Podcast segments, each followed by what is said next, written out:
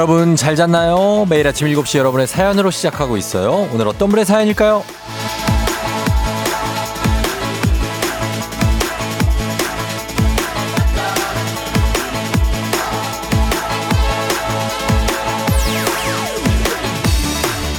0060님, 쫑디, 저는 조그만 업체 대표인데요. 항상 생각하는 게 있어요. 사장도 이렇게 출근하기가 싫은데 직원들은 얼마나 싫을까? 그래도 출근길 같이 해주는 쫑디가 있어서 조금 위로가 됩니다.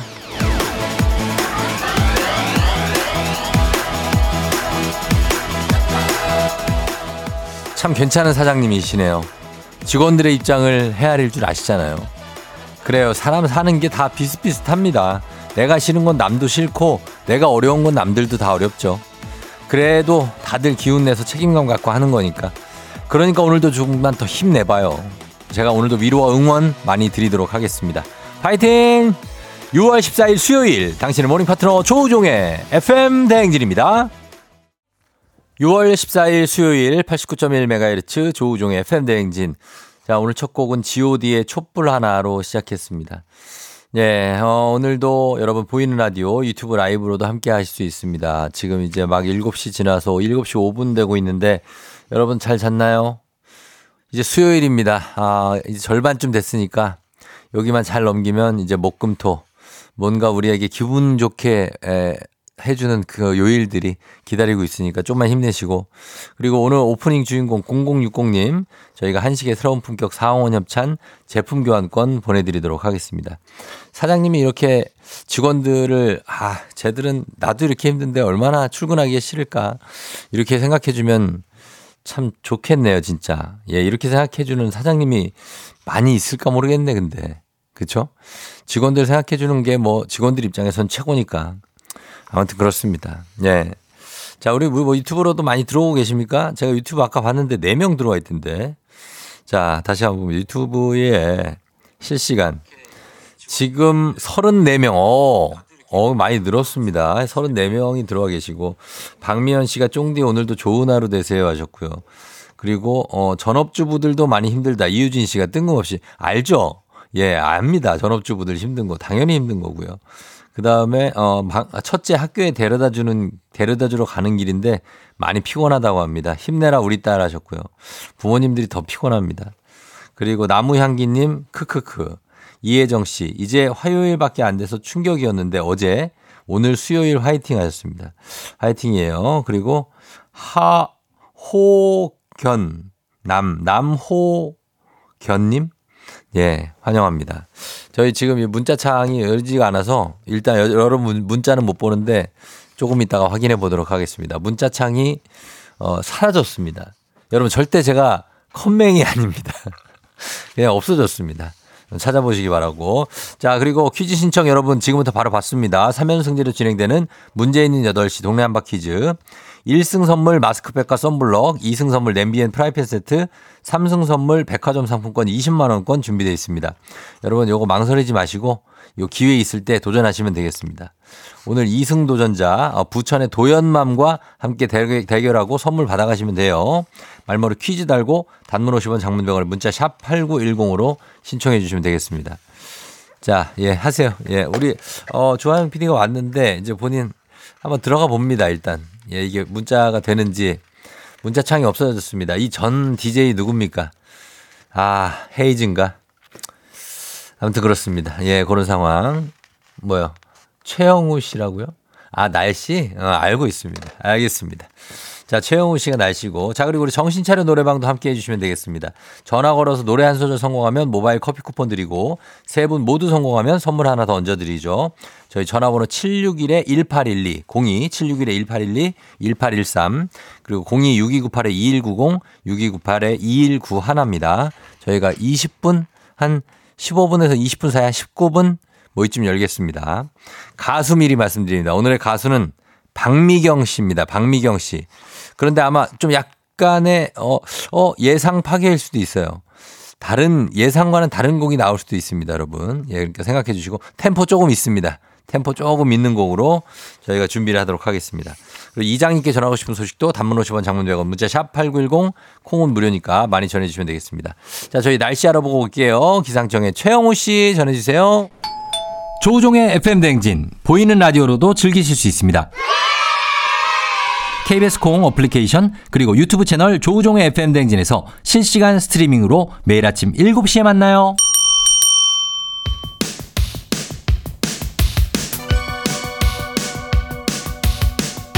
아하 그런 일이야 아, 그렇구나. 요 DJ 쫑디스 파랑 함께 몰라도 좋고 알면 더 좋은 오늘의 뉴스를 콕콕콕 퀴즈 선물은 팡팡팡. 7시엔 뉴 퀴즈 on the music.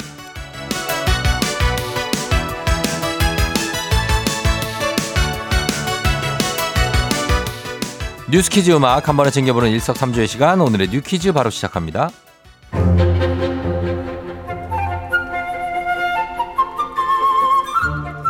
만 65세 이상의 고령층만 이용할 수 있는 경로 우대카드. 앞으로 서울에 10개 역의 개찰구를 지날 때 경로 우대카드를 찍으면 어르신 건강하세요 라는 음성 안내가 나옵니다. 서울시와 서울교통공사가 부정승차를 막기 위해 시범 사업에 나선 건데요. 2020년부터 올해 4월까지 적발된 부정승차는 총 17만 3,295건. 이 중 타인의 경로 우대 카드를 부정 사용한 사례가 전체의 69.5%에 달했습니다. 보통 지하철 개찰구 단말기에 카드를 갖다 대면 LED 등이 빛나거나 삐 소리가 나죠. 경로 우대 대상자가 아닌 사람이 경로 우대 카드를 사용해 부정승차하는 것을 막기 위해 안내음을 변경하는 겁니다.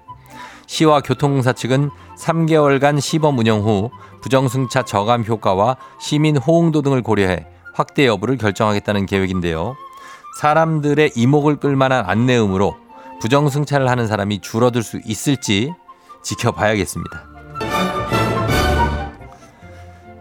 다음입니다. 최근 사람을 공격할 수 있는 상어가 제주 해안가에 출몰하고 있어서 어, 각별한 주의가 필요합니다.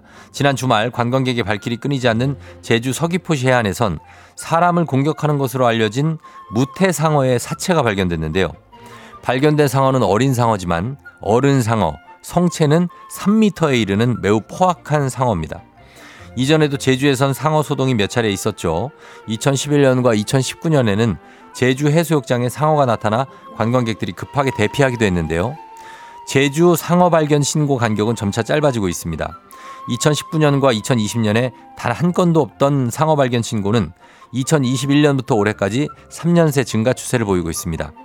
지구 온난화로 바닷물 온도가 상승하면서 열대와 아열대 해역에 사는 상어들이 우리 해역으로 서식지를 확대하고 있는 겁니다. 혹시 해안가에서 상어를 발견하셨다면 절대 상어를 자극해서는 안 되는데요. 멀리 떨어진 상태에서 몸의 움직임을 최소화하면서 천천히 물 밖으로 나오는 게 안전합니다. 자, 여기서 문제입니다. 우리 가족 깨끗한 물 닥터피엘 협찬 7시엔 뉴 퀴즈. 오늘의 문제 나갑니다. 여름이면 더위를 피해 해안가를 찾으시는 분들 많은데요. 최근 제주 해안가에 이것이 자주 출몰하고 있어 각별한 주의가 필요합니다. 연골 어류에 속하는 바다 동물, 바닷속 강력한 포식자, 제주 해안가에서 발견돼 화제가 된 이것은 무엇일까요? 1번 상어, 2번 행운의 편지, 3번 방사능 오염수. 자, 오늘은 선물로 글루타치온 필름 준비되어 있습니다. 추첨 통해서 정답자 10분께 선물 드릴게요. 정답 아시는 분들 음악 듣는 동안 단문 50원 장문 100원 문자 샵 8910 또는 무료인 콩으로 정답 보내주시면 됩니다. 음악은 첸, 최고의 행운. FM 대행진에서 드리는 선물입니다. 이너비티 브랜드 올린 아이비에서 아기 피부 어린 콜라겐. 아름다운 식탁 창조 주비푸드에서 자연에서 갈아 만든 생와사비. 한식의 새로운 품격 상황원에서 간식 세트. 메디컬 스킨케어 브랜드 DMS에서 코르테 화장품 세트. 갈배 사이다로 속 시원하게 음료. 첼로 사진 예술원에서 가족사진 촬영권. 천연 화장품 봉프레에서 모바일 상품 교환권. 아름다운 비주얼 아비주에서 뷰티 상품권. everybody 엑센코리아에서 블루투스 이어폰. so nice한 세차 독일 소낙스에서 에어컨 히터 살균 탈취 제품. 판촉물 전문 그룹 기프코 기프코에서 KF94 마스크. 주식회사 산과드레에서 한줌견과 선물 세트. 하남 동네 복국에서 밀키트 복요리 3종 세트. 블라인드의 모든 것 월드 블라인드에서 교환권. 여에스더 박사의 에스더 포뮬러에서 글루타치온 필름. 제부도 하늘길 서해랑에서 해상 케이블카 탑승권. 당신의 일상을 새롭게 신일전자에서 공기청정기 건강을 생각하는 다양에서 오리 스테이크 세트. 지친 수험생과 직장인에게 좋은 트레서피에서 온가족 영양제. 판촉 사은품 전문기업 하나원 비즈마켓에서 카우프만 프라이팬 세트. 제과 명장 송영광의 명장텐 베이커리에서 소금빵 시그니처 세트. 톡톡톡 예뻐지는 톡스앤필에서 마스크팩과 시크릿 티팩트.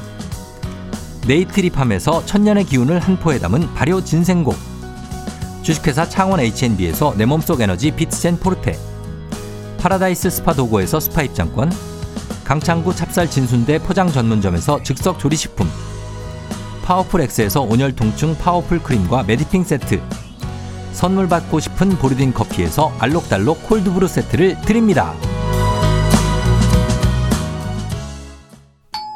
조우종의 FM 댕진 보이는 라디오로도 즐기실 수 있습니다. KBS 콩 어플리케이션 그리고 유튜브 채널 조우종의 FM 댕진에서 실시간 스트리밍으로 매일 아침 7시에 만나요.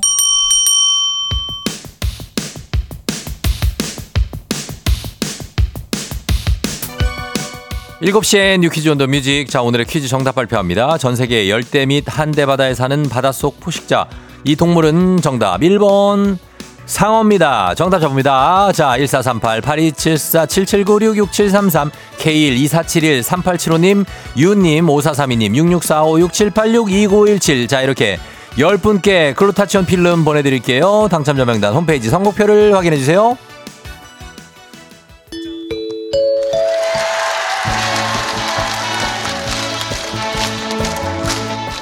노래 한 소절로 정신을 확 깨우는 아침 정신 차려 노래방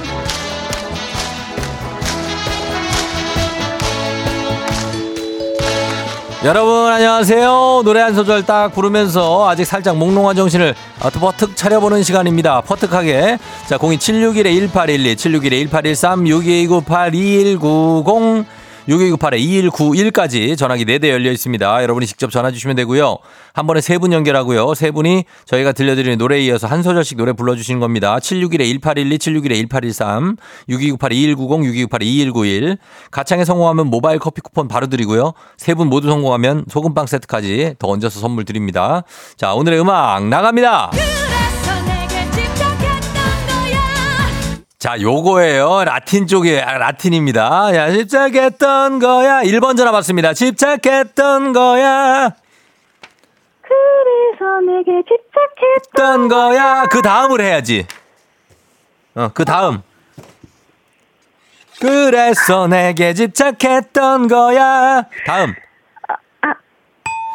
자, 네가 부담스러워하는 걸 알면서도 자, 2번 전화요. 그만큼 너를 사랑했었기에 자, 노래 부르는 것처럼 다시 알 알면서도 그만큼 너만 사랑했었는데 좋아요. 자, 바로 봤습니다. 3번 사랑했었는데 그게 이별이 될 줄 난 몰랐어 다시 한 번 자, 다시 한 번 시작. 그게 이별이 될 줄 난 몰랐어. 자, 요렇게 요렇게 해서 1번 탈락, 2번, 3번 합격입니다. 예, 이렇게 갈게요. 자, 모바일 커피 쿠폰은 아쉽게도 2번, 3번만 드릴 수가 있게 됐습니다. 아, 라틴 느낌으로 좀 살려주셨어야 됩니다. 예, 요거를. 자, 그래서, 어, 두 분 드리고 저희 원곡 듣고 오도록 하겠습니다. 박미경의 집착.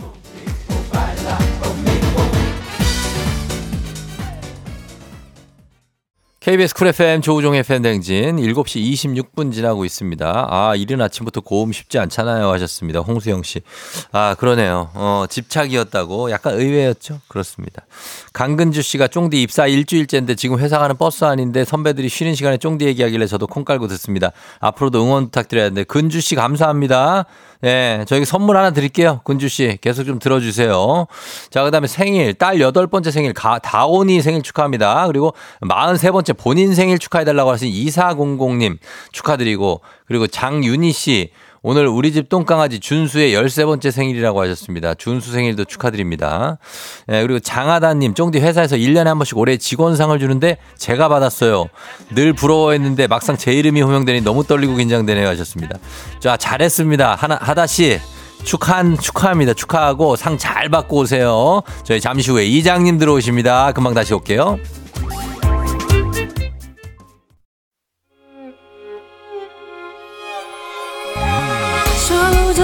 조정 나를 조정해줘. 조정 나의 조정 나를 조정해줘. 하루의 시절 우정조가 간다. 아침엔 모두 FM 댕진. 기분 좋은 하루로 FM 댕진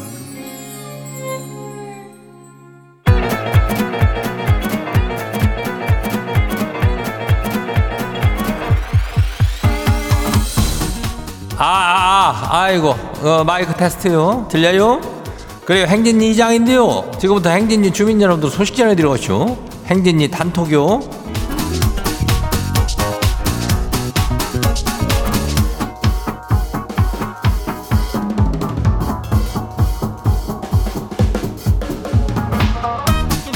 그래, 아, 행진이 단톡 소식 다 들었쇼?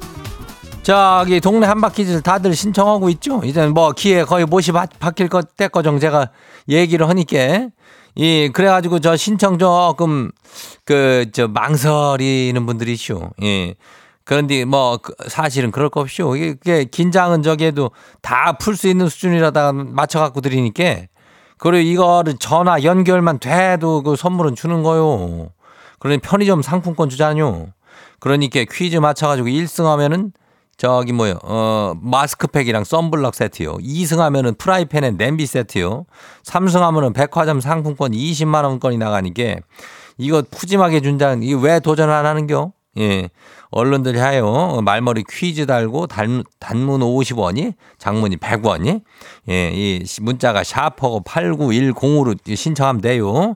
그리고 오늘 행진이 사연 소개된 주민들한테는 오리 스테이크 교환권 나가요. 그래요. 그리고 오늘 저기 뭐요? 행진이 단톡바로 한번 봐요. 그래 첫 번째 거시기 봐요. 예 누구요? 장예림 주민요. 예, 뭐, 뭐라고 써놨쇼? 예, 이장님, 우리 빌라 반상회의쇼. 뭔 일이 있어도 꼭 참석해야 되는데, 아니, 오늘 야근 같은 거 없겠죠? 아, 밑에 층에 잘생긴 총각이 살아요. 반상회 빌미로 카피 한 잔 권할 거거든요. 잘 되겠죠? 이장님도 좀 조용히 응원 좀 해줘요. 아, 이거 뭐, 어떻게, 뭐, 선남, 선녀를 응원해달란 얘기요? 아니면은 뭐, 예? 반상회에 잘생긴 총각이 사는데 본인은 총각이 아닌 것 같은데. 뭔 얘기요? 아이고. 아무튼 간에 이걸 내가 응원을 해줘야 되는지는 모르겠지만은 반상회 잘하고 와요. 예. 그래요. 다음 봐요. 두 번째는 5161 주민요. 이장님, 우리 중이 아들이 말이요. 원래는 책상에 20분 이상은 앉아있질 않아요. 인전 요새는 막 근데 한 시간도 앉아 있고 뭐 그래가지고 기특해서 고기도 구워주고 비싼 과일도 사주고 그랬는데요. 어제 청소하다 보니까는 아니 뭐 책상에 맨 그냥 쓰다만 연애 편지만 수북하게 쌓여 있쇼. 공부하는 줄 알았는데 이 왼수로 어쩜 좋대요. 그래야 이거 갑자기 애가 20분 앉아있지도 못하는 놈이 이게 갑자기 한 시간 앉아있다는 것은 뭔 일이 생겼다는 거 아니요. 그게 그거를 또 좋다고 또 이렇게 고기 구워주고 어 쓱 한번 더 가, 가서 시찰 한번 해봐야 되는 거 아니요? 예. 아무튼 간에 요거 다 좀 연애 편지 그거 하나 정도 쓱 옆에다 이렇게 보이게 어, 내가 요거 봤다는 느낌으로 싹 하나 그냥 깔아놔요. 예, 그래 경각심이 딱 오니까 다안 봐요? 누구요? 4216 주민요. 이장님 어제 초3 아들이 저기 학교에서 시험 쳤거든요. 아 근데 문제가요. 일상생활에서 설탕과 물이 골고루 섞여 설탕물이 되는 것과 같은 현상을 이용하는 예를 한 가지 쓰시오. 이게 있었는데요. 아, 뭐 이렇게 어려워. 뭔 얘기야, 이게. 우리 아들이 여기에다 답으로 소주와 맥주가 맞나 소맥이 돼요. 이렇게 답을 적은 거 있죠. 선생님도 채점하기가 애매한지 참 여기다 세모를 해놨쇼. 짱구 같은 아들 어떻게 가르쳐야 될까요? 아이 그러니까 집에서 소맥 좀 작작 먹으란 말이오. 예? 뭔 그렇게 그걸 섞어 먹어가지고 이렇게 아들내미가 그걸 쓰냐면 초 3밖에 안 됐는데 예? 하여튼 이렇게 골고루 섞여가지고 이렇게 되는 거 요 현상 참 쉽지가 않아요. 예, 요즘 초등학교 애들 문제도 어. 다음 봐요. 접시꽃 주민요. 이장님 우리 딸이 종이 인형 놀이에 푹 빠졌쇼. 지도 추억이 생각나가지고 놀아줬는데 시도 때도 없이 놀아달라고 그러니까 아주 힘들어요. 계속 옆에서 1인 유격은 해야 되는데 슬슬 한계가 오네요. 혼자서 노는 놀이 어디 없대요? 그래야 이거 애랑 놀다 보면은 참, 어, 나중에는 숨이 막히는 순간이 와요. 언제까지 이걸 계속 놀겨? 어, 몇 살이요? 설명해서 알 때가 되, 됐으면 설명이라도 할 텐데 그걸 안 됐으면 그냥 대충 먹을 거나 하나 주든지 좀 해요. 예. 그래서 한 1분이라도 쉬어야 또 다음에 또 놀지. 예. 다음 봐요. 광민준 주민 마지막이요. 누나가 토요일에 결혼을 해요. 그동안 참 많이 싸우고 툭하면 돈 빌려가서 갚지도 않아가지고 진짜 싫었거든요. 근데 막상 누나가 우리 집에서 함께 할 날이 얼마 안 되니까 벌써 마음이 휑하네요. 가기 전에 저한테 너무 잘해주니까 맴이 좀 저기해요. 그래요, 뭐, 그래도 가족이고 누나고 혈육인데 얼, 얼마나 그, 저 아쉬울겨? 그 결혼할 때 가가지고 여기저기 뛰어다니면서 결혼식 많이 도와요. 그러면은 누나가 아주 좋아할겨. 축하야!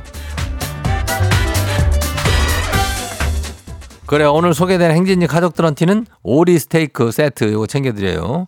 행진이 단톡 매일 열리니까 알려주고 싶은 정보나 소식이 있으면은 행진이 이 말머리 달아주고 보내주면 돼요. 단문이 50원이, 장문이 100원이, 문자가 샵이고 8910이니까 예 콩은 무료죠. 그래요. 우리 일단 노래 듣고 올게요.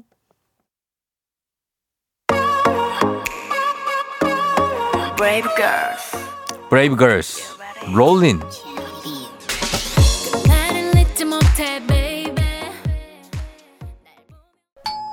조우종의 FM 댕진 보이는 라디오로도 즐기실 수 있습니다.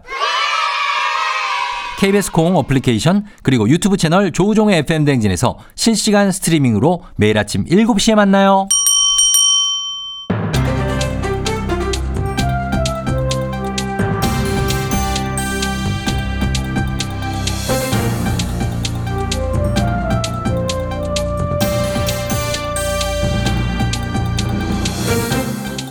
안윤상의 빅마우스는 손 석석석 회입니다.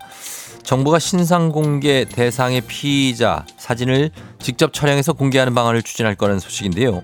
자, 이 내용은 어떤 거라고 만나보지요? 예, 변호사 전원책인데요. 예, 저랑 예. 같이 짚어볼게요. 예. 이거 계속해서 말이 많이 나왔던 것인데 강력 범죄자들 신상 공개 결정이 나면 사진이 나오는데 그게 다 옛날 사진이잖아요. 맞습니다. 그래서 뭐 사실 알아볼 수가 없죠. 우리도 미국처럼 그 머그샷을 찍어야 된다 이런 말이 많이 나왔는데 근데 이거 왜 현재 사진을 공개 안 하고 자꾸 옛날 사진만 공개를 하는 겁니까? 그게 피의자 동의가 전제 조건이라 그렇습니다.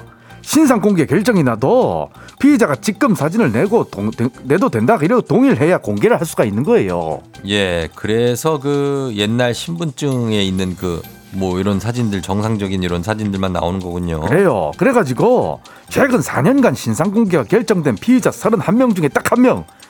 그 전 여자친구 가족을 살해한 이석준 딱 한 명만 지금 사진이 공개된 거예요. 지금 아, 현재 딱 사진이. 한 명입니까? 예. 신상 공개 공개 결정도 사실 뭐 모든 범죄에 나오는 게 아니라 웬만한 범죄는 안 나오는데요. 강력 범죄인 경우에만 신상 공개를 하는데 그거를 또 피의자의 동의를 받아서 해야 되니 참 이게 그렇죠? 그러니까 예. 그래가지고 어제 오전에 대통령이 저 수석 비서관 회의에서 여성에 대한 강력 범죄 가해자 신상 공개 확대 방안을 신속히 강구하라고 그 법무부에 법무부에다가 지시를 했습니다. 예, 그러면 이제는 피의자 동의 없이도 현재 사진이 공개가 될 수 있는 건가요? 본인 동의가 없이도 최신 사진을 찍어서 공개가 가능하게 그렇게 법 개정을 할 계획이고 여성, 노인, 아동 등 사회적 약자를 대상으로 한 잔혹 범죄 경우에도 신상 공개를 용이하게 하도록 제도 개정이 추진될 전망입니다. 예, 언제부터 한다고 합니까? 뭐 추진 중이니까 구체적인 날짜는 안 나왔는데 나와야지요. 그만큼 사회 관심도가 높으면 좀 빨라지지 않겠어요? 예, 사회 관심도가 높죠. 그러니까 좀 빨리빨리 결정을 하고 추진을 해줬으면 좋겠는데. 이런 걸 좀 빨리빨리 해야 돼요. 맞습니다. 예, 좀 그게 강력 범죄 뉴스가 지금 요즘에 하루가 멀다 하고 너무나 많이 나오기 때문에 가장 좋은 건 그런 범죄가 일어나지 않는 거지만 신상 공개를 하는 것부터가 처벌의 일종이 되기도 하고 또 예방이 될 수도 있으니까요. 강력한 처벌을 위해서도 좀 법 개정이 신속히 되기를 바라는 마음입니다. 소식 감사하지요. 유현일 씨 쫑디 인스타 팔로우 감사하고요. 자, 다음 소식 이어가겠습니다. 부정 채용 사건에 대한 소식인데요.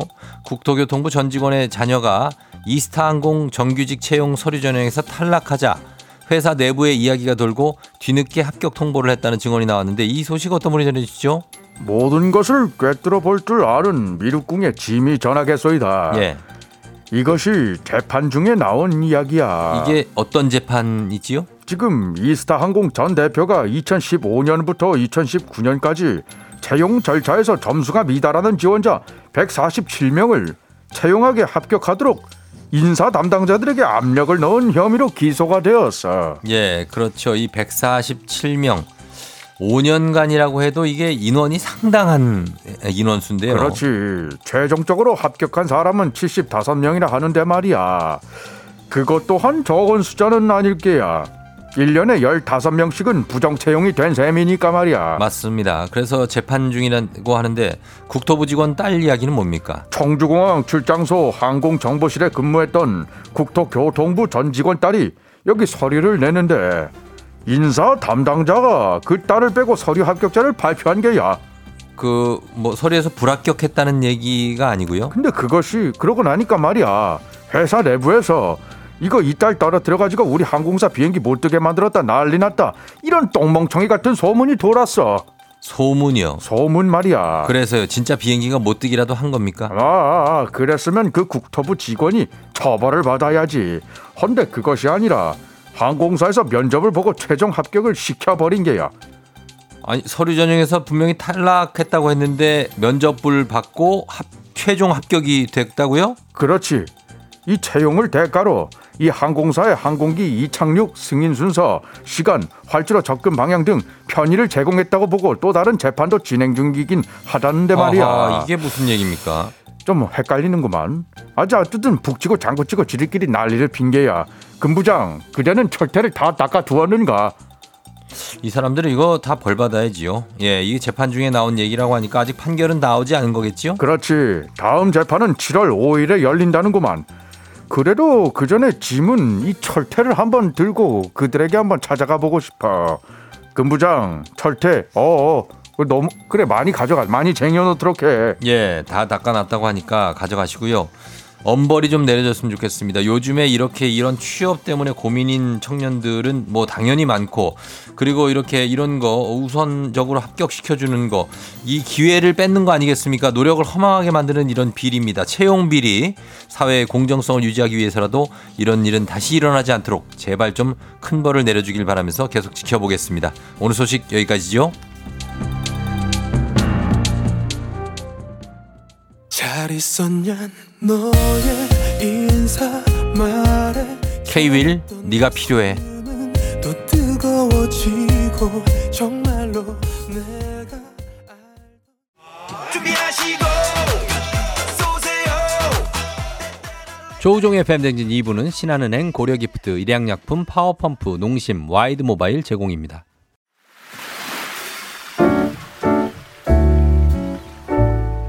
마음의 소리.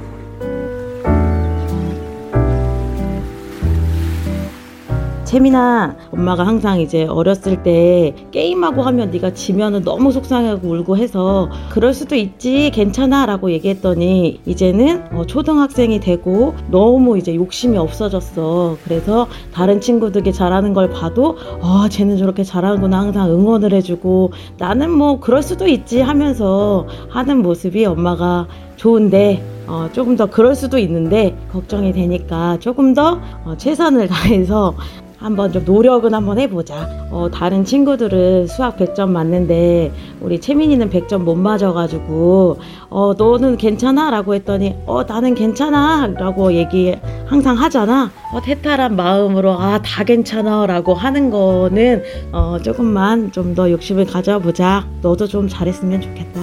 잘하자.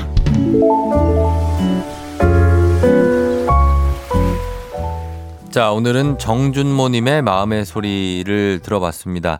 저희 준모님께 저희 가족 사진 촬영권 보내드리도록 하겠습니다. 어, 채민이가 이제 아들인가 봐요. 그쵸? 예. 너무 욕심이 없어서, 어, 욕심이 없으면은, 아, 좋은 건데, 사실은. 예. 사실 사람이 욕심이 있어서 모든 불행이 시작되거든요. 욕심만 없으면 돼, 진짜. 그리고 주위 사람하고 비교 안 하고, 질투 안 하고, 그러고 그냥 나만 기분 좋게 살면 세상 최고거든요. 그걸 저는 마흔이 넘어서 깨달았는데, 아, 그걸 이제 어릴 때 채민이가 혹시 깨달았나? 그렇다면 얘는 진짜 대단한 애인 거야. 예, 그걸 깨달았으면. 음, 수학을 모두가 다 100점 받을 필요는 없죠. 그쵸? 예. 다른 것도 잘하는 게 있을 수도 있고. 그리고 수학을 못하지 않, 않는 거고. 또 언젠가 100점 맞을 때가 있는 거니까. 저는 긍정적으로 보고 있습니다. 근데 엄마 입장에서 좀 답답하다는 거죠. 7566님, 답답하시죠? 괜찮은 게 괜찮은 게 아니죠. 하셨습니다. 아, 그리고 1014님, 엄니가 괜찮다고 했잖아요. 아, 그랬나? 아, 그러네. 처음에 괜찮아. 그럴 수도 있지 했구나. 그래서 진짜 괜찮다고 했다고? 아이들이 그렇게 단순하진 않습니다. 음, 5369님, 우리 아들인 줄 좋은 건지 나쁜 건지 저도 참 이게 고민이에요 하셨습니다. 나쁘지 않습니다. 저는. 예, 이거 나쁘지 않다고 봅니다. 부모들의 이중성, 송경성 씨. 아, 고민하지 마십시오. 우리 아이는 분명히 능력이 있을 겁니다. 예, 그걸 알고 계시면 됩니다. 자, 카카오 플러스 친구 조우종의 FM댕진 친구 추가하시면 자세한 참여 방법 보실 수 있습니다. 많은 참여 부탁드리고요. 그리고 3부 문제 있는 8시 동네 한바 퀴즈. 퀴즈 풀고 싶은 분들 말머리 퀴즈 따라서 샵 8910 단문 50원 장문 100원 문자로만 받겠습니다, 여러분. 자, 신청할 수 있는 마지막 기회입니다. 신청 많이 해 주시고요. 저희는 음악 듣고 퀴즈로 돌아올게요. 자, 부석순의 예, 이영지 피처링 파이팅! 해야지. 파이팅! 해야지! 오늘 내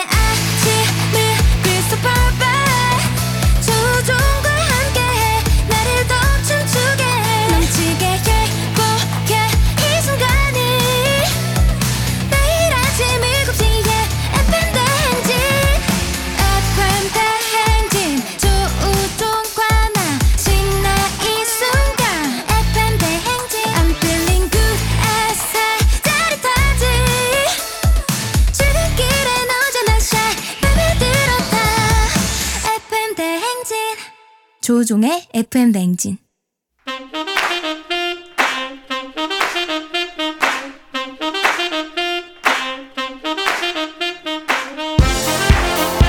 바쁘다 바빠 현대사회 나만의 경쟁력이 필요한 세상이죠. 눈치, 지식, 순발력 한 번에 길러보는 시간입니다. 경쟁이 꼽히는 동네 배틀 문제 있는 8시 동네 한바 퀴즈.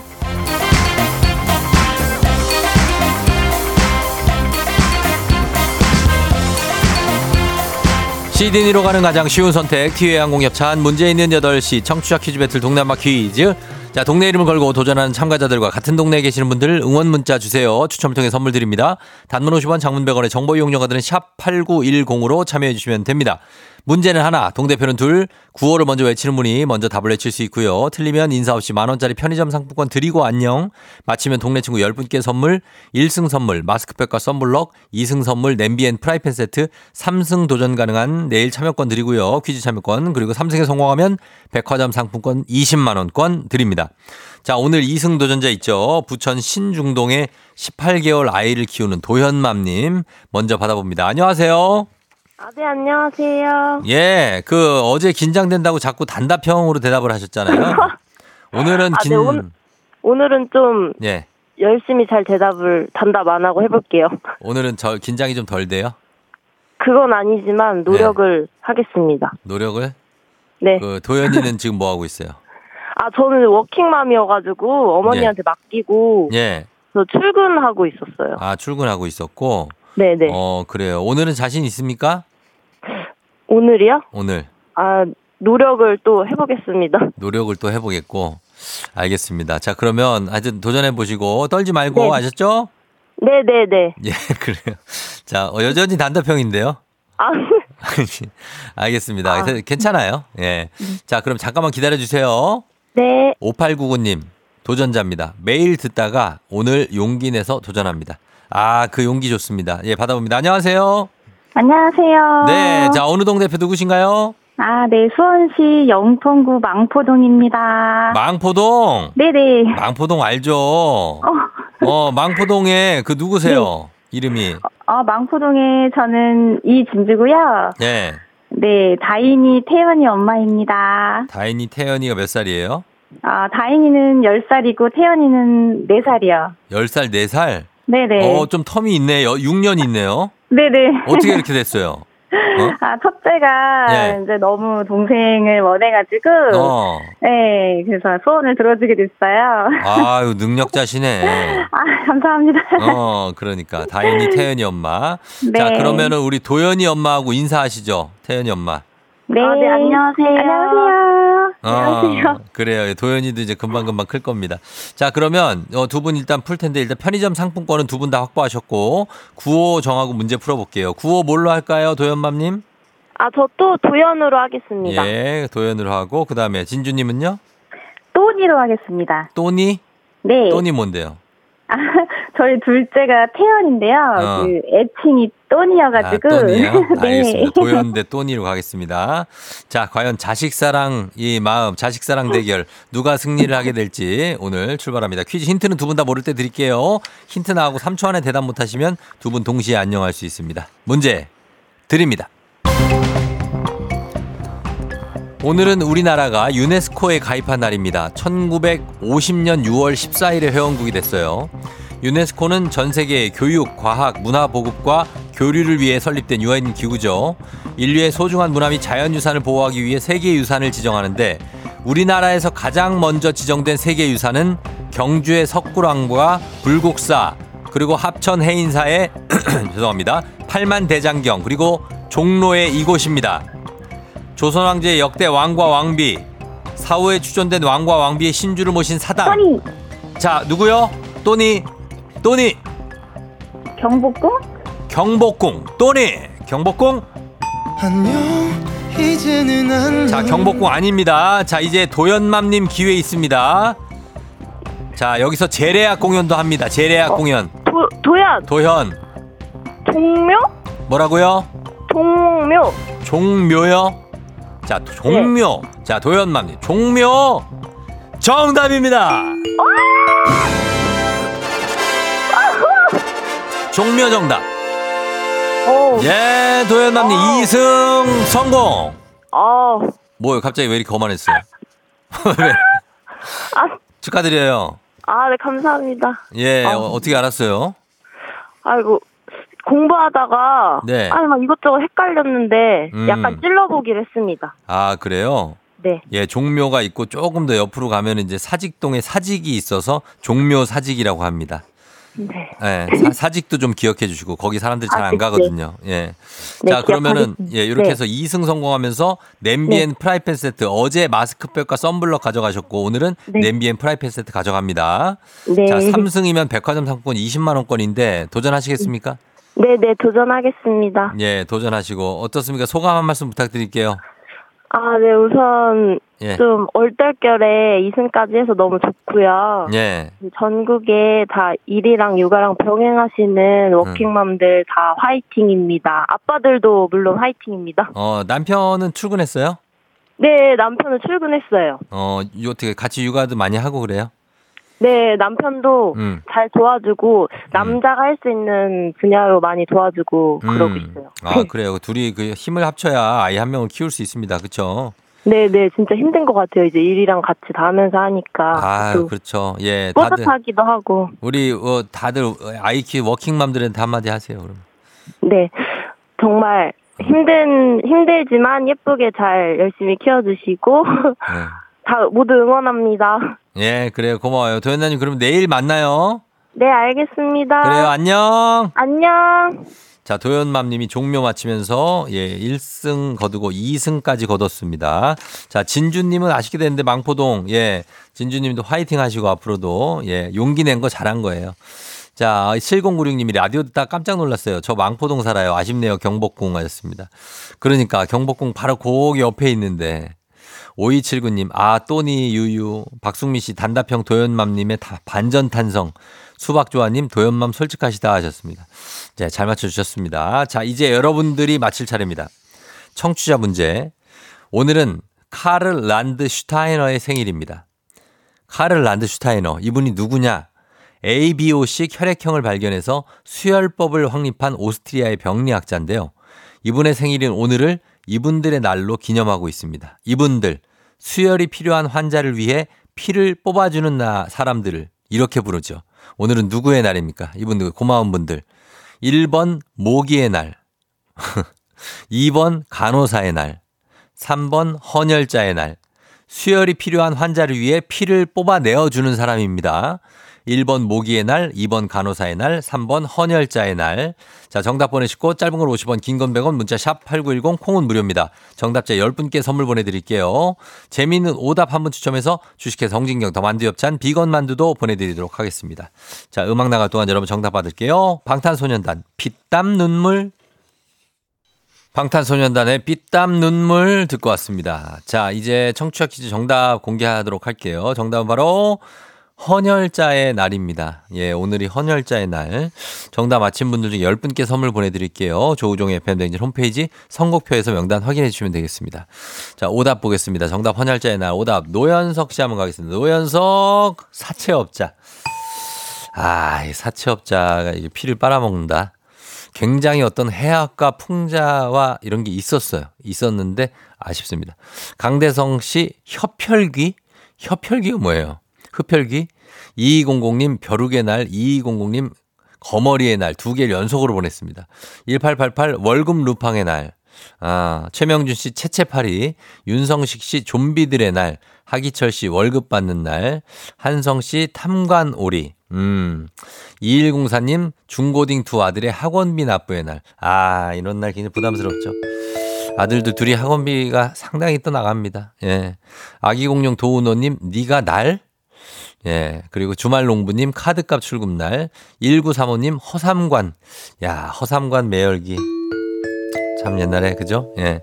0823님 개미 투자자 K123511825님 오랜 밤 오랜 날 이렇게 보냈습니다. 그다음에 K124706067님 오늘은 소개팅 하는 날 떨리네요. 잘 되시기 바랍니다. 예, 잘 되시기 바라면서 자, 이 중에서 음, 오늘의 베스트 오답은 자, 아, 이게 좀 처음에 나쁘지 않았다. 예, 노연석 가겠습니다. 노연석 사채업자. 괜찮았어요. 예, 이게 해악과 풍조, 풍자가 있었어요. 입니다. 예, 사채업자. 자, 어, 그래서 주식회사 홍진경 더 만두엽찬 비건 만두 보내드리도록 하겠습니다. 자, 날씨 한번 알아보고 갈게요. 기상청 연결합니다. 기상청에 최영호 씨 전해주세요.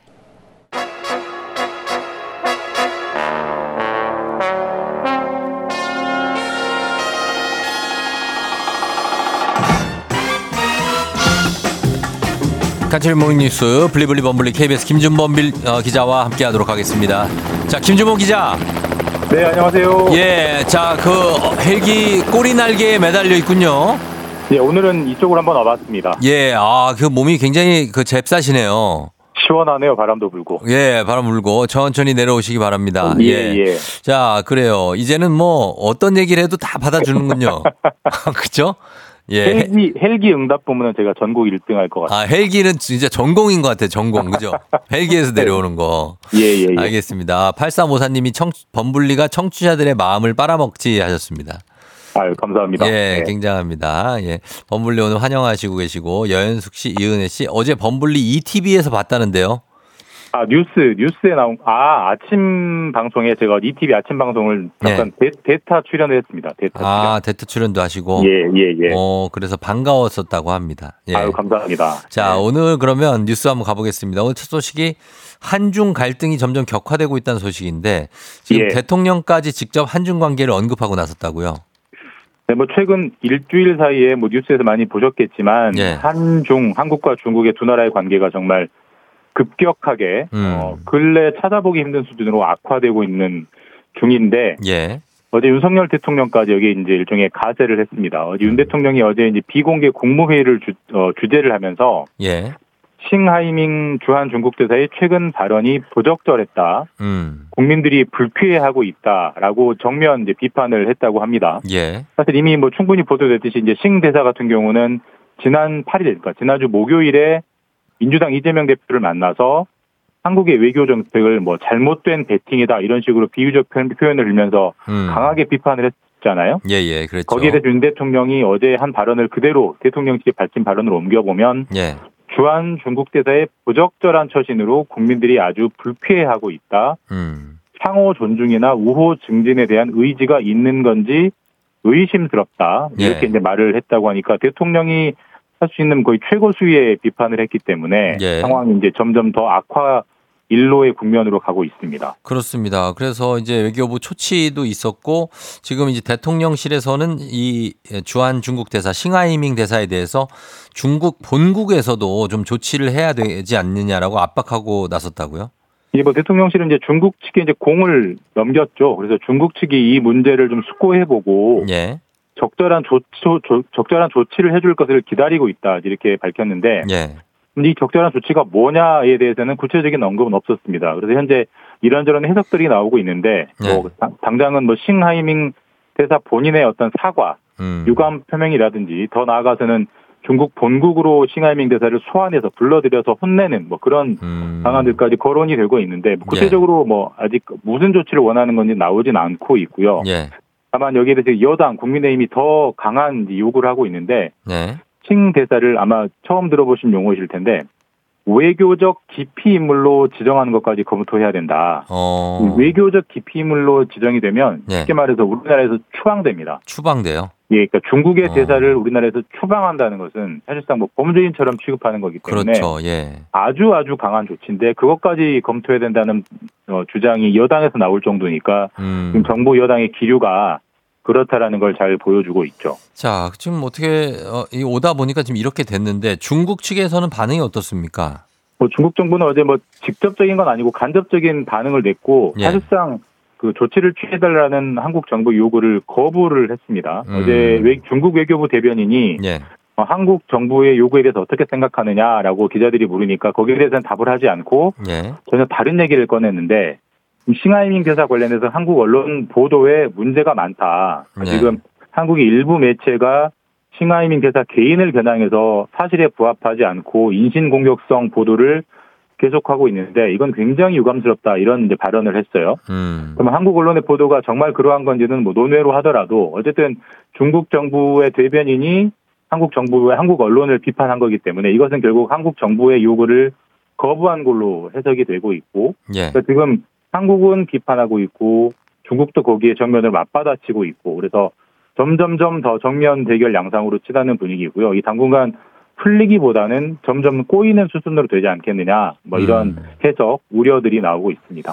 예, 지금까지의 상황은 일단 한중 갈등이 좀, 어, 조금, 점점 더 좀 안 좋아지고 있는 쪽으로 가고 있다. 이렇게 봐야 될까요? 어디까지 안 도와질 거냐라는 걱정이 나올 정도로 예. 이제 계속 안 좋아지고 있고요. 사실 뭐 음, 한국과 중국이 동맹은 아니지만 그래도 상당히 경제적으로 가까운, 가까운 나라인데 나라죠. 그렇죠. 예. 예. 계속 이렇게 되면 어떻게 되는 건가라는 음. 좀뭐 우려 섞인 해석도 분명히 나오고 있죠. 그렇습니다. 예. 어, 그리고 이 다음 뉴스 보겠습니다. 다음 뉴스는 서울대학교가 조국 전 법무부 장관 교수직에서 파면을 했다고요. 네, 어제 서울대가 징계위원회를 열고 이제 파면 결정을 했는데요. 아시다시피 파면은 최고 수위의 징계입니다. 그렇죠. 정직 네. 위의 해임, 해임 위의 파면인데 예. 뭐 최고 수위의 벌을 내린 것이고 서울대가. 음, 예. 그런데 이제 서울대가 징계 결과는 밝혔습니다만은 파면을 한 사유는 구체적으로 음. 밝히진 않았습니다. 다만 아, 이제 그래요? 해석되고 있기로는 예. 지금 조국 전 장관의 딸 조민 씨가 부산대에서 장학금 한 600만 원 정도를 받았었는데 예. 그 600만 원 장학금이 조민 씨에게 준 것이라기보다는 예. 아버지인 조국 전 법무부 장관을 보고 준 돈 아니냐 이런 음, 혐의로 이제 그 조 전 장관이 기소가 돼 있는데 예. 그 기소 혐의를 사실로 인정을 해서 파면을 한 것이다 이제 이렇게 해석이 되고 있고요. 예. 어, 조 전 장관이 그 혐의로 기소된 지 3년 반 정도 지났는데 이제 3년 반 만에 징계가 나왔다 이렇게 볼 수 있습니다. 아, 혐의로 기소된 게 3년 반이 됐습니까? 예, 벌써 그렇게 지났습니다. 예. 그래서 네. 이제 나왔는데 여기에 대해서 지금 어, 조전 장관 측이 반발하면서 어, 불복 절차를 또 밟, 밟아서 나가게 되는 거죠? 예, 맞습니다. 조전 네. 장관은 지금 재판이 1심만 진행이 되고 2심 아직 항소심이 진행 중이고 예. 1심 결과가 사실 일부는 유죄였고 일부는 무죄가 나왔 거든요. 예. 그리고 지금 조 전 장관은 2심에서는 전부 무죄를 주장하고 있는 상황이어서 음. 현재 확정된 게 아무것도 없는데 서울대가 성급하게 모든 걸 사실로 간주하고 최고 수위의 징계를 내린 거 아니냐 이건 못 받아들인다 이렇게 입장을 분명히 밝히고 있고요. 예. 어제 이제 파면 징계 처분에 대해서 아마 일종의 항소 다시 따져달라는 이제 심사를 다시 한번 요구할 걸로 보이고 예. 그마저도 안 받아들여지면 이 파면 징계에 대해서 소송까지 행정소송까지 이제 고려하고 있는 걸로 알려지고 있기 때문에 이 징계 결과가 확정이 되는 것도 상당한 시간이 더 걸릴 것 같습니다. 네, 알겠습니다. 이 뉴스까지 보겠습니다. 지금까지 김준범 기자였습니다. 고맙습니다. 예, 내일 뵙겠습니다. 네. 준비하시고 쏘세요 조우종의 팬댕지 3부는 미래에셋증권 지벤컴퍼니웨어 맛있는 우유 GT 땡스소윤 국립공원공단 수영구청 프리미엄 소파에싸 종근당 건강 금성침대 땅스 부대찌개 제공입니다. 조우종의 팬댕진 함께하고 있습니다. 8시 27분 지나고 있고요. 어, 최선아 씨가 쫑디 저는 이번 주까지 출근해요. 섭섭은 안 하고 시원합니다 하셨는데요. 예, 좋겠네요. 선아 씨 이제 좀 더 쉬고 그리고 또 뭐 시작하시는 건 그건 그때 생각하고 김태훈 씨 6월 14일 오늘 키스데이라던데 오늘 아침에 쫑디 키스를 하고 출근했나요? 자, 자고 있는데 어떻게 합니까? 키스를. 아니, 뽀뽀는 할 수 있지. 근데 자는 사람에게 키스를 할 수는 없지 않습니까? 자, 여기까지만 얘기하도록 하겠습니다. 아, 그렇잖아요. 왜 아무도 뭐, 어? 잠시 후에 최태성 선생님하고 다시 돌아올게요. 기분 좋은 바람에 진해지는 feeling 들리는 목소리에 설레는 good morning 너에게 하루 더 다가가는 기분이 어쩐지 이젠 정말 꽤 괜찮은 feeling yeah. 매일 아침 조종의 FM 댕진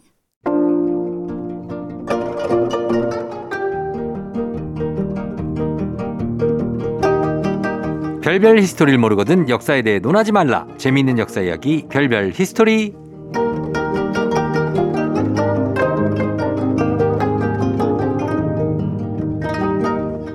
아직 줄 이어폰을 애용하는 갖고 있는 물건은 약간은 구시대적이지만 깨어있는 지식인 우리들의 역사쌤 큰별 최태성 선생님 어서 오세요. 네 안녕하세요. 수요일엔 별별 히스토리 큰별 최태성입니다. 예, 아 이 줄 이어폰을 꼭 그 끼고 들으시는 거 저희가 어떻게 알았어요? 어떻게 아- 알았냐고요? 근데 주머니에 지금 줄 이어폰이 있는데 유선 이어폰이 있는데 이거 어떻게 알았어요? 정다선 작가가 항상 봤죠? 내가 이거 버- 이거 그 끼고 관찰을 했다고요? 아 그래요? 아 그냥 보면 안 보이는 겁니까 이거? 아 요게 좀 분명히 해야 될 게 있어서 저희가 좀 신기하셔가지고 아니 이걸 어떻게 알았지? 이거를 본인이 비- 극비에 갖고 다니시는데 네. 어떻게 알았냐는 거예요. 정다선 작가 어떻게 이거 알았어요? 어떻게 알았어요? 어디서 봤죠? 어 대놓고 돌돌 말아 넣으신다고 합니다. 어, 저는 이렇게, 이렇게 어 그래요? 어, 네. 신기하네요. 대놓고 말아 넣으셨대요. 아니 근데 네. 유선 이어폰이 최고예요. 아 그래요? 아예 그럼요. 어떤- 확실해요. 잘 들리고 예. 안 끊기고 어. 예, 제 이야기 정확히 전달하고 예. 유선 이어폰이 최고예요. 그 줄 없는 것도 잘 들리는데요. 아이 그, 그, 그, 그 중간 중간마다 끊기기도 하고 살짝 살짝 뭔가 불편해. 그거 안 끊기는데 왜 끊기지? 그래요? 중간에 건드리니까 그렇지 신기해가지고 그래요? 신기해서 건드려봤죠? 아니 그럼 끊겨요. 통화하거나 막 그럴 때 답답하지 않아요? 통화할 때 네. 아니 편리하라고 준 건데 왜 답답하다고 그러지? 아 그래요? 아, 난 뭐가 뭔가 좀 이렇게 뭐가 이렇게 어. 유선 이어폰 최고야. 유선 이어폰이 아, 최고다. 이게 좀 유선 이어폰 이렇게 끼고 있으면 음. 뭔가 좀 이렇게 감성적이고 좀 뭐 좀 있어 보이지 않아요? 아 저도 유선 이어폰 사실 좋아하긴 합니다. 네. 뭔가 옛날에 그 향수가 이렇게 새록새록 솟아나는 듯한 그런 설레임? 아 그런 게 있죠. 아 그래서 그래서 줄 하나씩 이렇게 서로 이렇게 끼고 이렇게 어. 음악을 들으면서 같이 아 예전에 마이마이 세대. 아, 무슨 마이마이까지는 뭐 좀 그렇고 어쨌거나 그런 거 좋지 않나요? 아니 그 네. 마이마이를 써보신 적 있어요? 네 무슨 소리세요? 제, 제 세대 제 때 마이마이 다 옛날에 썼죠. 에이 저보다 더 옛날 아니에요? 아니 그더 그 당시에는 그냥 전축 같은 거 틀어놓지 않았어요? 네, 트랜지스터 라디오 있잖아요. 전- 제가 전- 이제 저 초등학교 이게 라디오 어깨에 들러매고. 어, 맞아요, 맞아요. 왜냐면 제가 초등학교 때 라디오를 너무 저 이제 야구를 너무 좋아해가지고 예, 예. 그때 야구 중에 라디오를 주로 했거든요. 어. 그래서 그거 들고 다니면서 제가 음악 저 예, 라, 라디오 들었죠. 배터리 이만한 거 막 그 테이프로 감아가지고. 네 네 네 네. 그저 저 회색 이사 큰거 있어요, 아주. 그러면 마이마이 세대는 아니죠. 아니, 그 이후에 이제 마이마이 나와 다 썼어요, 저도. 아, 6.25 전쟁을 직접 무슨 소리예요, 6.25 전쟁? 아, 아니에요? 알겠습니다. 예, 자 옛날 얘기 좀 해봤고요. 아유. 자 그러면 오늘 가도 될까요? 아 가야죠. 알겠습니다. 오늘 네. 퀴즈로 시작해 보겠습니다. 네, 퀴즈 갑니다. 우리의 즐거운 퀴즈 맞춰주세요. 자, 다음 중 임진왜란을 일으킨 일본인은 누구일까요?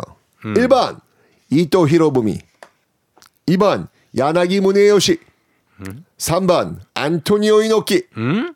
4번 도요토미 히데요시 아 유명한 분들이 많네. 어, 알아요? 아예 다 한 분 빼놓고 다 알아요. 오. 야나기 문혜원 씨는 모르겠어요. 아, 그 이제 그 네. 문화학자예요. 아. 미술사학자. 아 그래요? 네, 네, 알, 네. 알 리가 없죠 제가. 어, 야나기 문혜호 씨는 네.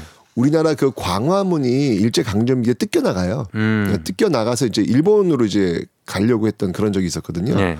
그때 그걸 이제 막았던 음. 예, 신문에 기고를 해가지고 예, 그런 거는 그건 진짜 말도 안 된다라고 어. 하면서 막았던 일본인이기도 합니다. 저는 나쯤의 소새끼밖에 몰라요. 아, 네.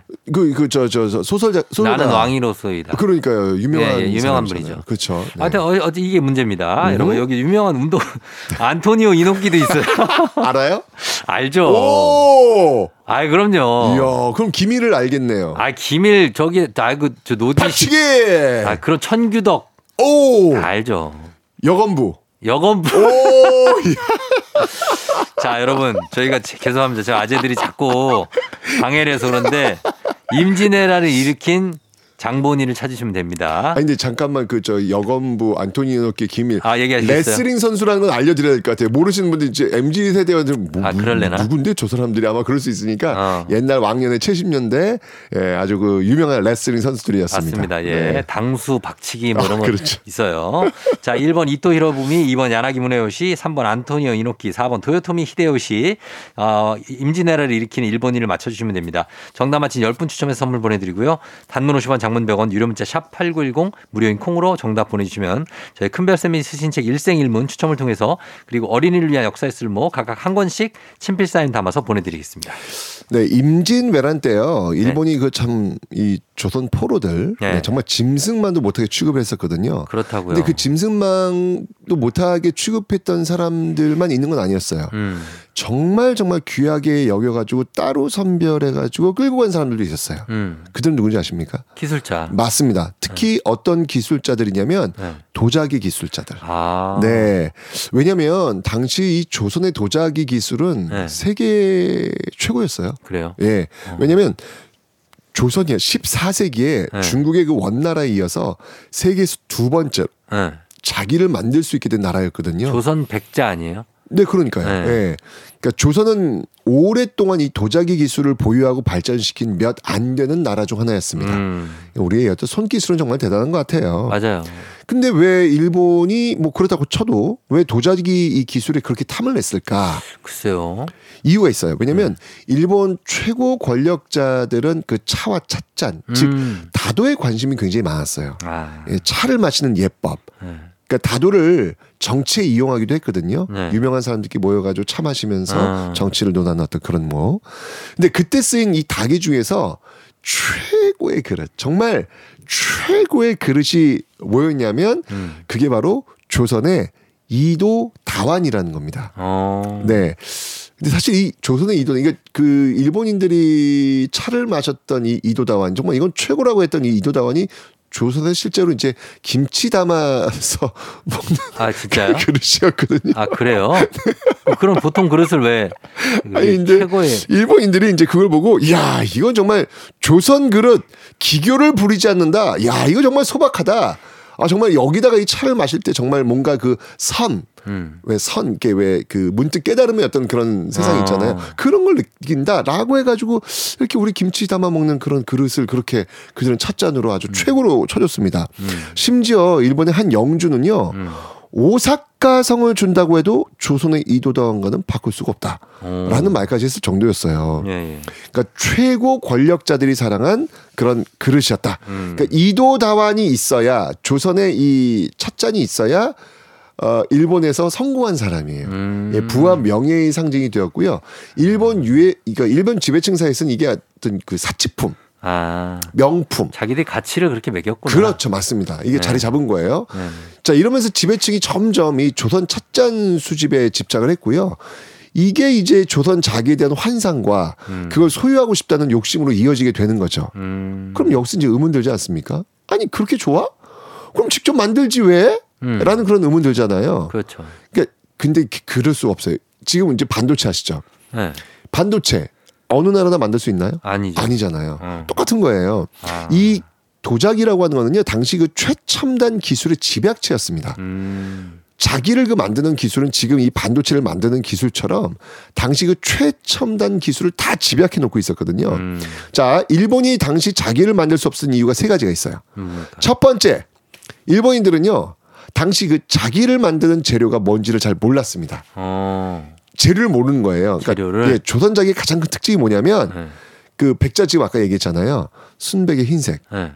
그 빛깔을 제대로 내려면 뭐가 필요한지 아세요? 그거 뭘로 만드는지 아세요? 뭘로 만들어요? 궁금하지? 뭘로 만들 것 같아요? 무슨 뭐 금속 물질인가? 그게 흑으로 만든다고 생각하시잖아요. 아, 예. 흙- 아니에요. 돌로 만드는 거예요. 돌이죠? 네, 돌입니다. 어. 이게 뭐냐면 이게 장석이라는 네. 광석이 필요해요. 아주 하얀 광석이 필요하거든요. 네. 그러니까 돌이의 돌. 음. 이 돌을 곱게 갈면 빻아서. 그쵸 빻아가지고 곱게 갈면 비로소 이제 하얀 흑처럼 가루가 되는 거예요. 예, 예. 이게 바로 자기의 필수 재료인 고령토라는 겁니다. 아, 고령토 예전에 많이 외웠죠. 네, 이 고령토가 이 돌로 만든 거예요. 아, 이게 예, 예. 이걸 적절한 비율로 물과 점토에 개어서 그릇으로 빚은 다음 구우면 비로소 자기가 되는 거예요. 나오는구나. 그런데 일본은 돌을 갈아가지고 자기를 만든다? 예. 이런 사실 자체를 모르는 거예요. 일도 몰랐네. 왜냐면 이거 흙으로 만든다고 생각을 했지. 그치. 돌을 갈아가지고 이거를 좀 고령토로 만들어서 먹는 이건 몰랐던 거예요. 음, 음. 자, 두 번째 이유가 있습니다. 두 번째는 가마. 가마. 가마가 문제였어요. 자기를 굽는 그 가마. 네. 자, 이 자기를 굽는데 필요한 온도 몇 어. 도인지 아세요? 2000도? 어, 그 정도는 아니고요. 그러면 깨지고요. 네. 1300도씨 이상의 높은 화력이 필요합니다. 음. 그리고 그 온도를 오랫동안 유지할 수 있는 가마를 만드는 기술이 아, 필수였겠죠. 그것도 기술이죠. 예, 그래야 단단해지고요, 얇고요, 가벼워지고요, 두드리면 아주 경쾌한 소리가 나는 정말 훌륭한 자기를 만들 수 있거든요. 이게 음. 어, 그 고령토로 빚은 그 자기가 가마를 딱 들어갔다 나온 순간 완전히 벼- 바뀌어요. 음. 고령토의 세상과 가마를 들어갔다 나온 그 이후에 그 자, 이 자기는 완전히 달라, 달라지는 거거든요. 네. 근데 이제 당시 일본의 가마는 천도씨 정도밖에 못 올라가요. 화력이. 예, 그러면 이게 만들어질 수가 없는 거거든요. 그러네. 그러니까 더 높은 화력의 그 가마를 만들 기술력이 부족했던 겁니다. 음. 세 번째 이유가 또 있어요. 네. 일본이 이제 이걸 만들 수 없는 이유. 세 번째 이유는 바로 이 높은 온도를 견디는 그러니까 쉽게 얘기하면 왜 천도씨밖에 못 올렸을까? 음. 그 이상을 올리면 다 깨져버리는 거예요. 음. 예. 그럼 이제 그 높은 온도를 견딜 수 있는 1300도까지 올릴 수 있는 유약이라는 게 필요한 거예요. 아. 이게 이제 그걸 버텨낼 수 있도록 해주는 거거든요. 예, 예. 그러니까 혹시 그런 거 보신 적 있어요? 초벌한 그 흙으로 이렇게 빚은 도자기를 어떤 어디에 이렇게 풍던 담갔다 빼는 거. 어, 본적 있어요. 예, 하얀 약품에 담갔다 빼는 거 있잖아요. 네, 유약 처리. 그게 바로 유약이에요. 예. 겉면을 그 유리처럼 코팅하는 역할을 해가지고 음. 자기의 이 다른 물질이 묻어 변색하는 걸 막고요. 음. 단단하고 날카로운 물건으로 긁어도 흠이 생기지 않도록 합니다. 음. 그리고 이제 이걸 해줘야 원래 어쩌면 이게 흙으로 만든 거잖아요. 네. 국물을 담았을 때 국물이 거기에 스며들지 않도록 해준단 그렇지, 말이죠. 그렇지. 예. 네. 어, 그런데 이 자기는 아주 높은 고온으로 굽지 않습니까? 음. 유약 역시 높은 온도를 견딜 수 있는 특별한 유약을 발라야 되는데 음. 그 비법을 몰랐던 거예요. 음. 일본은 이 자기를 만드는 데 필요한 조건을 이 당시에는 갖추지 못했, 못했던 겁니다. 그러네요. 그러니까 자신 나라에서 만들 수 없으니까 어떻게 해야 된다? 기술자를 데려가야 돼. 그렇죠. 그래서 임진왜란 때 어. 조선에서 이 자기 만드는 도자기 기술자를 잡아간 겁니다. 네. 잡아가는데 이 도자기 기술자만 잡아간 게 아니에요. 그럼요. 심지어는 조선 땅에 이것까지 훔쳐갑니다. 이게 뭔지 아세요? 뭐 돌 같은 걸 가져갔어요? 예. 아까 제가 자기 말 제일 중요한 게 뭐라 그랬어요? 고령토. 고령토. 이 고령토까지 어. 싹싹 긁어 갑니다. 아, 일본에서 찾으면 되잖아요. 이게 모르니까 자기들이 모르니까 아. 재료가 이제 없다고 판단한 거예요. 네. 어느 정도 양을 훔쳐갔냐? 예. 대단해 일본 사람들 정말. 얼마나 가져갔어요? 아 나 임시훈한테 이 사람들 그 싸우지는 않고 뭐 하는 사람인지 모르겠어요. 진짜. 예, 얼마나. 무려 8년치 도자기를 만들 정도의 어마어마한 양의 흙을요 배에 다 실어요. 8년? 8년치. 와. 그러니까 정말 지독하네. 정말 도자기의 진심이었던 거예요, 이 사람들. 네. 예. 조선의 각종 도자기는 물론이고요. 기술의 원천인 그 도자기 기술자, 그리고 원료인 고령토까지 그냥 몽땅 훔쳐간 겁니다. 그래가지고 아. 임진왜란 끝났을 때 어떤 대화가 이 선조실록에 실리냐면 예. 그 임진왜란 끝난 다음에 이제 신하들하고 이제 그 회식을 하려 고 그래요. 네. 근데 그릇이 없어. 진짜? 궁궐에 그릇이 없어. 싹다? 일본인이 싹 가져간 거예요. 하여튼 조선 그릇이면 눈이 벌게 가지고 그냥 네. 우리한테 그 김치 그릇인데 아, 다 가져간 거예요. 그래도 어쨌든 도둑질한 건 아니니까. 아, 당연하죠. 약탈이죠. 예. 이게 얼마나 대단했냐면 도자기 얼마나 집착했냐면 그래서 음. 서양의 어떤 그 학자가 임진왜란을 뭐라고 명명을 했냐면 임진왜란은 도자기 전쟁이다. 음. 라고 할 정도로 그러니까 일본인들이 그냥 막 이 도자기 이 조선 도자기에 눈이 벌건 거예요. 그러네. 그래서 이 도자기를 싹 기술자도 싹 예. 흙도 싹 이게 바로 이 임진왜란 때 있었던 내용입니다. 아, 진짜 도자기만 가져가서 딴 것도 뭐 가져갔으면 진짜 난리 날 뻔했네. 근데 그거 아세요? 뭐요? 일본은 이 임진왜란 때 이 끌고 간 이 조선인 도자기 기술자들 있잖아요. 네. 이들을 정말 잘 대우해 줘요. 아, 그래요. 그래가지고 이들이 그곳에서 도자기 문화 어. 수출을 합니다.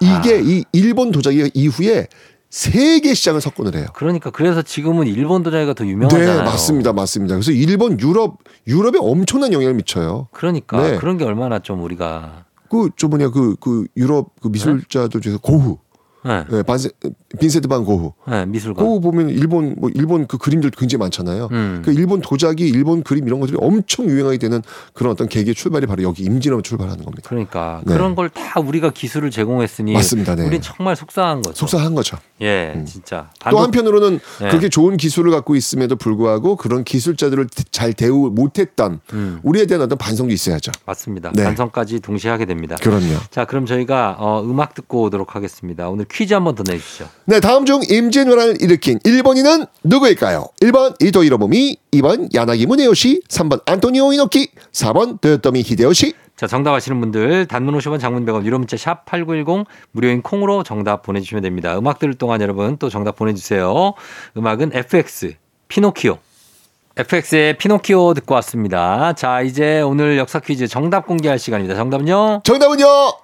4번 도요토미 히데요시입니다. 네, 그렇죠. 토요토미 히데요시죠. 근데 이거 되게 많이 헷갈리시더라고요. 왜요, 왜? 예, 그러니까 어 임진왜란을 일으킨 사람 누구냐고 물어보면요. 음. 어, 이토 히로부미요. 이렇게 말씀하시는 분들 꽤 많으시더라고요. 아. 헷갈릴 수 있잖아요. 예. 헷갈릴 수 있죠. 그러니까요. 그리고 또 네. 저렇게 저 뭐냐 그 이토 히로부미를 그 저격한 사람 네. 어, 누구 하면 윤봉길이요. 아, 진짜?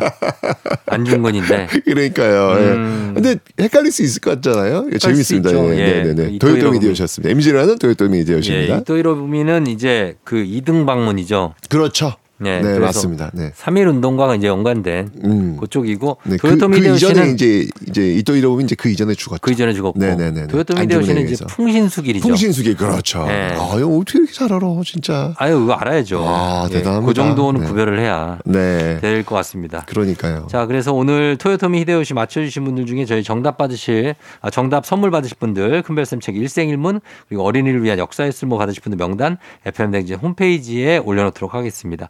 자, 큰별쌤, 오늘도 고맙습니다. 도자기의 나라가 우리였습니다. 10cm 그라데이션.